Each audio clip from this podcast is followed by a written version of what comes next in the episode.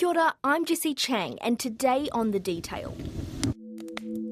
A state of civil emergency has been declared in Christchurch as fire crews try desperately to gain the upper hand on two raging fronts. Low rainfall, high sunshine hours, a heat wave, and widespread dry conditions have been described as perfect conditions for a fire in Nelson, which has burned for the past three days. Port Hills, Nelson, Lake Pukaki, Lake Ohau, just some of the most recent devastating fires in New Zealand. There was nothing but blackness there was no vegetation. There was everything that was still standing above uh, ground was on fire.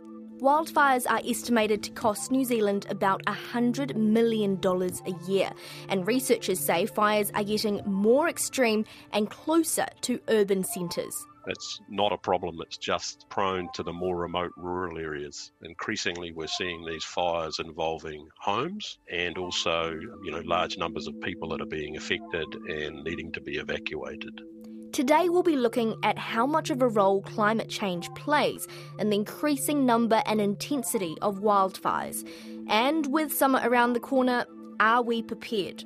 First up, though, I'm talking to one landowner who's experienced the nightmare of trying to protect his home from flames. Let me paint you a verbal picture. As we as we drove up, um, the grass was all burned out. Everything was smoking. It was hot as Hades. And as we went around the corner, um, I saw these massive plumes of smoke, realizing that it was coming from the direction of my house, and I couldn't look. David Schiel and his family own a cattle farm on the Port Hills in Christchurch. He's a marine scientist at Canterbury University and was on his way home from work when the 2017 fire started. I was apparently, according to my mate, muttering incantations as we went around the corner, and he yelled out, Your house is still standing.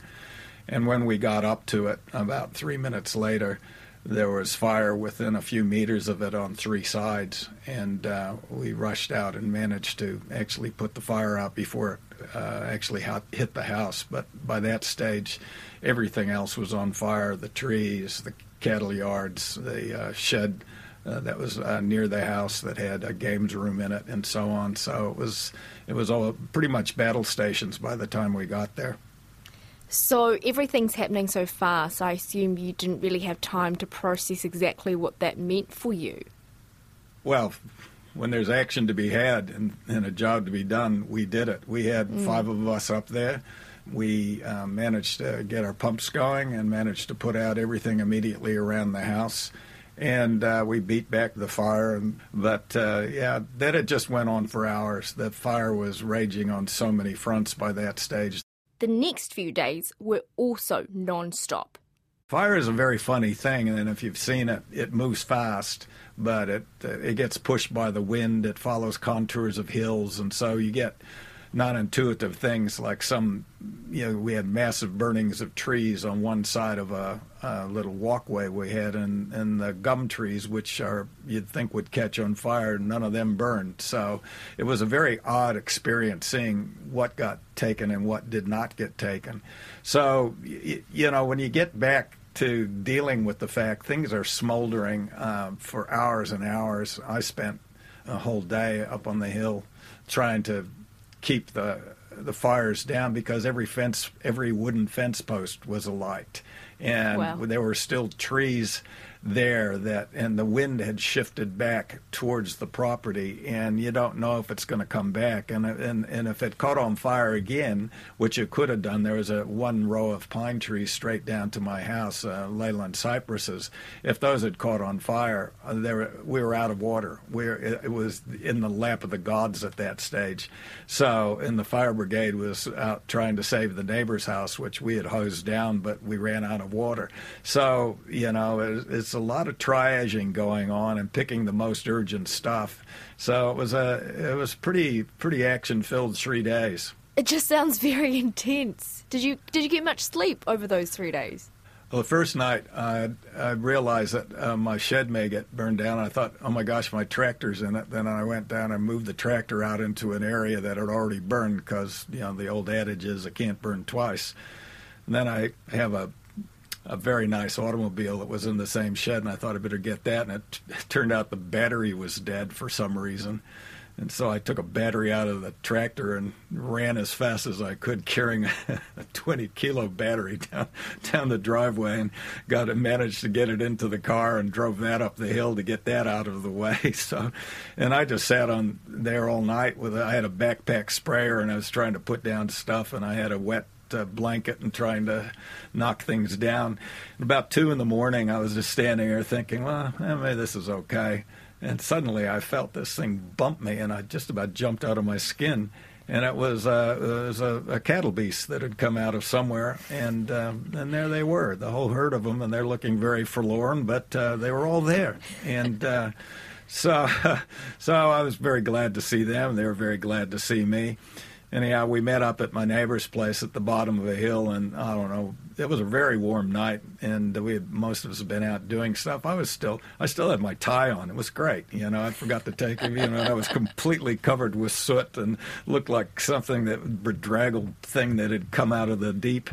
But we just lay down on the lawn, and and uh, it was a nice night, and just went to sleep for a few hours, and then at a, uh, the next morning we went into my neighbor's house and and uh, we didn't want to wake everybody up and a couple of us found some black instant coffee and some marshmallows and had a grand breakfast. It was it was nice and. Uh, then we went back up the hill and we got some electric, portable electric fencing and started herding cattle, and it, it, looked like something out of Noah's Ark. There were some llamas that showed up from somewhere, some sheep, cattle, a couple of horses. You know, was and we put some fencing around, and there's a, a big water tank up there that we tapped into. We managed to get some water into a tank so these poor things could uh, get a drink. So, just sort of started, you know, the process of looking after stuff and uh, and seeing what could be salvaged. So it was a pretty pretty intense uh, two or three days. But the Port Hills fire would continue to burn for much, much longer. All up, 66 days, destroying 11 houses and 2,000 hectares of land. Drought like conditions set the area up for the February fire. This year, we've seen similar dry conditions across different parts of the country, but there have been fires as early as the end of winter. 3,000 hectares of forest and scrub were burnt through around Lake Pukaki in August. 80 people are trapped in Mount Cook village tonight as a scrub fire burns out of control. It's said to have been started by a camp cooker blowing over in the wind. The blaze flared up on a Twizel riverbed and spread into a large forest area. Then there was Lake Ohau last month. More than 5,000 hectares of vegetation gone. The blaze destroyed up to 50 homes and other structures, leaving the tiny community ravaged. Helicopters and ground crews are still battling the fire. Strong winds, though, hampering firefighting efforts. All before the end of spring. Those sorts of fire danger conditions start much earlier in the fire season. That's Grant Pearce, a Scion Rural Fire Research Group scientist. Even going back the past couple of years, other fires in and around Dunedin and sort of uh, the October period uh, into September. And this Pukaki Downs fire in the Mackenzie country this year was right at the end of August. So much, much earlier than we would expect uh, to have severe fires that are burning such large areas. Now, we can't really talk about wildfires without talking about the weather. And in New Zealand, our climate is at the mercy of the El Nino Southern Oscillation, also known as ENSO. It's basically a weather system that occurs every few years in the Pacific Ocean and usually lasts for about a year or two. There are two parts to it El Nino and La Nina.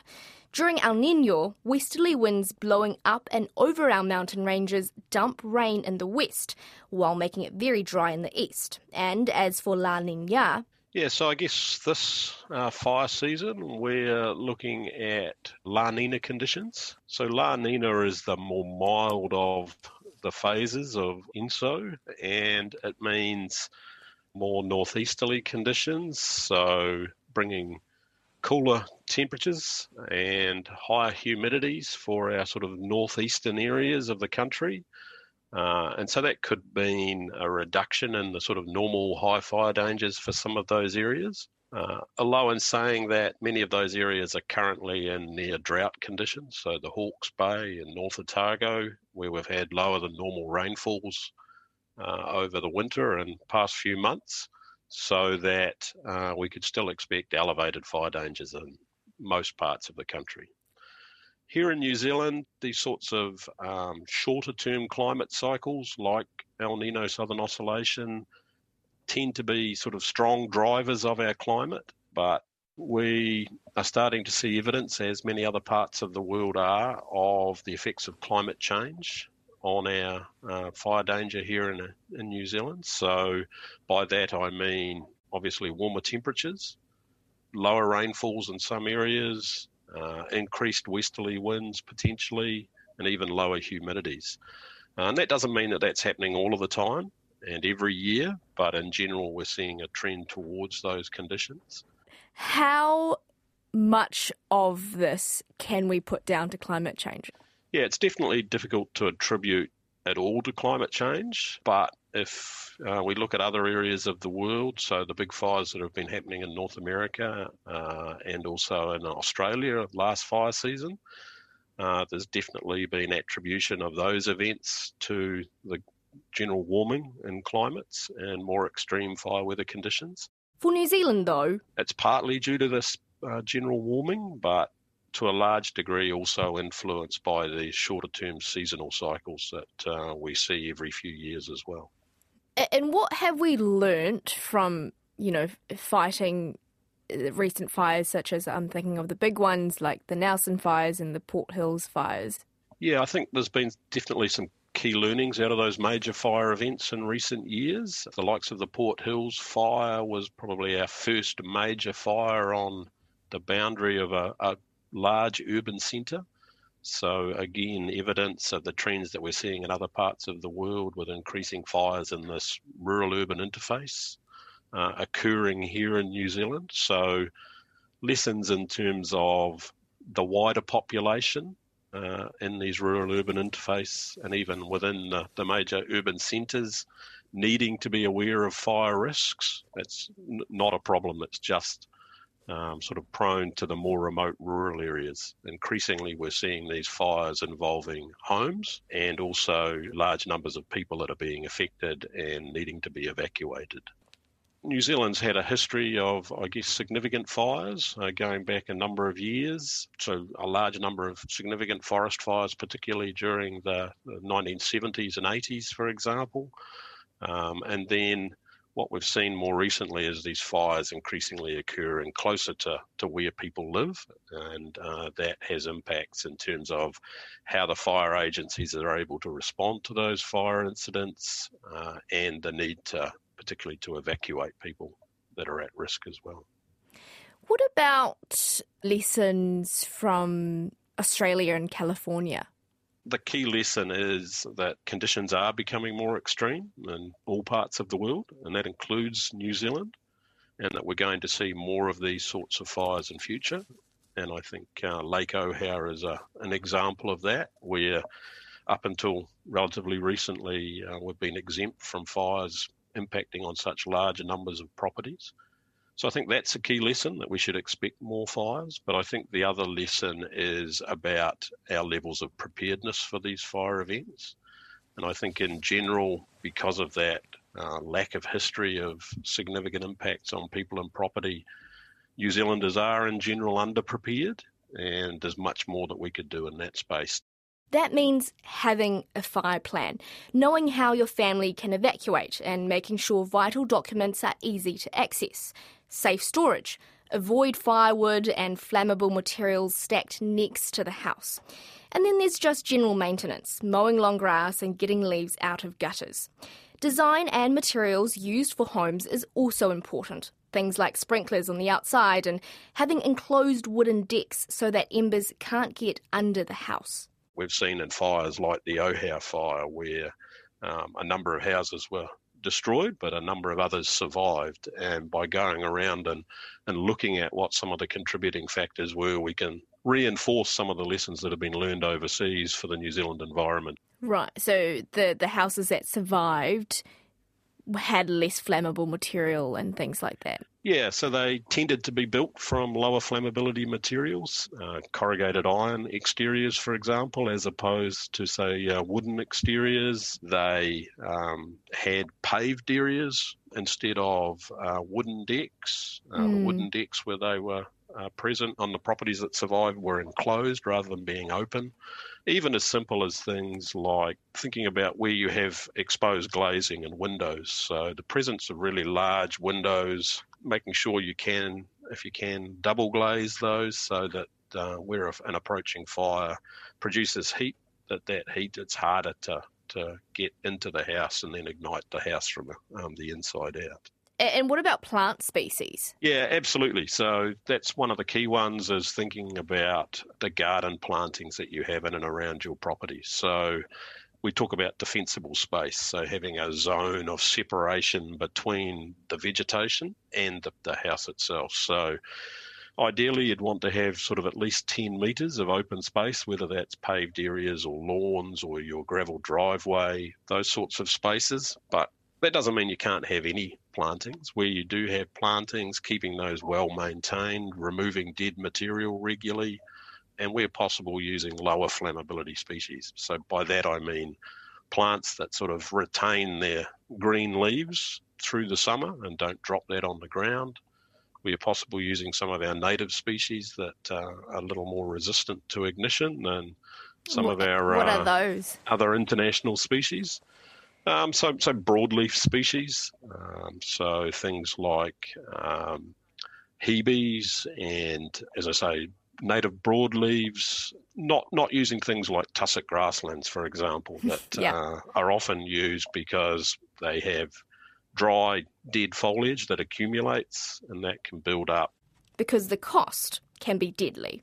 Over the years, uh, we've seen an increasing number of these significant events. And so when you have a, a major fire like the Port Hills or even the Lake Ohau fires, uh, there's significant costs in terms of the property damage. Uh, but then there's the much sort of more indirect effects on sort of the environment, on things like water quality potentially, uh, or water supplies. You know, even the psychological effects of fires, which take much, much longer to to come to the fore, but still have significant economic impacts. So, New Zealand already spends uh, a significant amount of money on responding to fires in the order of sort of you know 60 million dollars I think and then over the years another 40 million dollars on average probably in terms of the average damages so something in the order of around 100 million dollars a year but there's real potential for that to increase in future as we see more fires, the likes of, of Lake Ohau.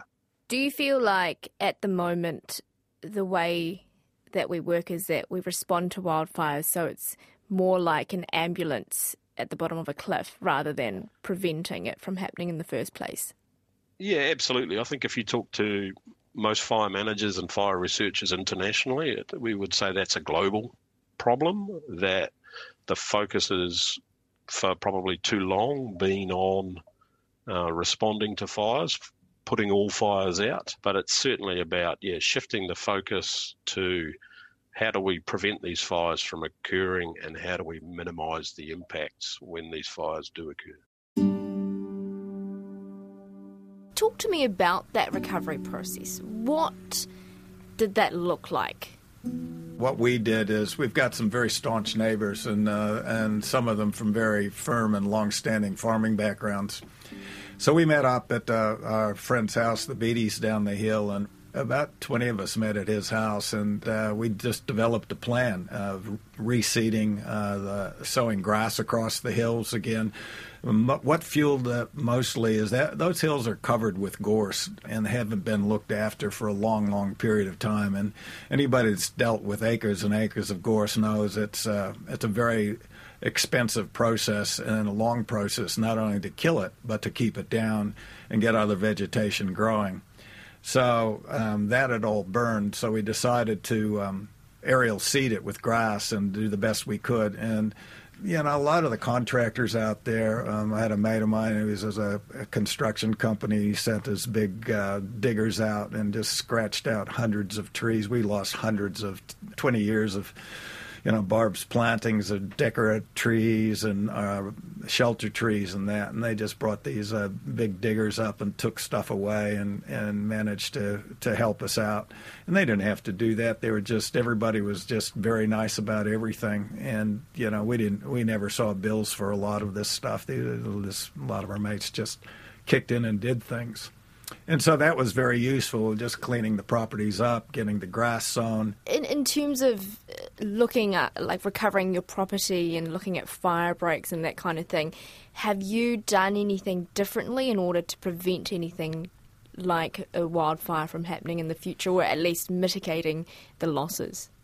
Yeah, so two things. We all have uh, little mini tankers up there, and we've maintained them and made sure that they were all operable, which they were before the fires. But we've uh, put a bit of urgency about making sure that anyone that needs it can go and grab it instantly. My mate Roger down the hill, he's a farmer by by trade. He's got several farms, and he's very good at it, and he has big machinery. So he came up with his bulldozer and cut uh, fire breaks and tracks around a lot of the property. We and the neighbors all did that. And so we have better grazing management, more tracks on the property, which act as fire breaks, more ways to get around. If something does happen, you can access it and, and bring a tanker down and put it out, and so on. So I think there's a lot better uh, land management up there now that uh, we had a chance to reconfigure everything is the recovery process uh, in terms of your properties and your neighbours' properties? Is that basically all done now? Yes and no. I mean, part of it is uh, it's just a bit hard to be done when you've lost 20 years worth of plantings, and it's a, bit of work, and some things get put on the back burner. In our own property, we haven't replanted all of that yet the harsh reality is both my wife and I work about 50 or 60 hours a week in our real jobs. So, you know, there's not a lot of time to do the rest. And it gets uh, somewhat expensive to keep hiring people to do it for us. So, you know, trying to make up for 20 something years of development and, uh, and even three or four years can be somewhat daunting. But, uh, you know, we feel pretty happy about, uh, you know, just, you always feel happy about surviving I mean, you've been through what many would say is a very traumatic experience, David, but you seem to have a very positive outlook on everything. I mean, part of it is that I don't want to put too fine a point of. I had a reasonably adventurous life with the job that I have, and you know, being in boat wrecks and you know and diving accidents that you know there's a lot of things that go wrong when you spend a lot of time at sea or you know around the countryside in areas where there aren't too many what you might call safety nets. So you know, from my point of view is keep your head do what needs to be done and you know there's always another day. I mean otherwise life would be boring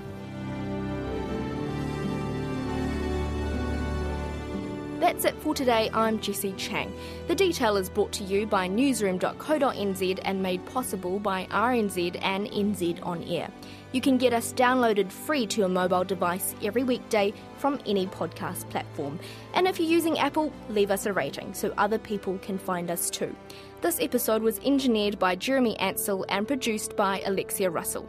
Thanks to David Schiel and Grant Pearce. Mā te.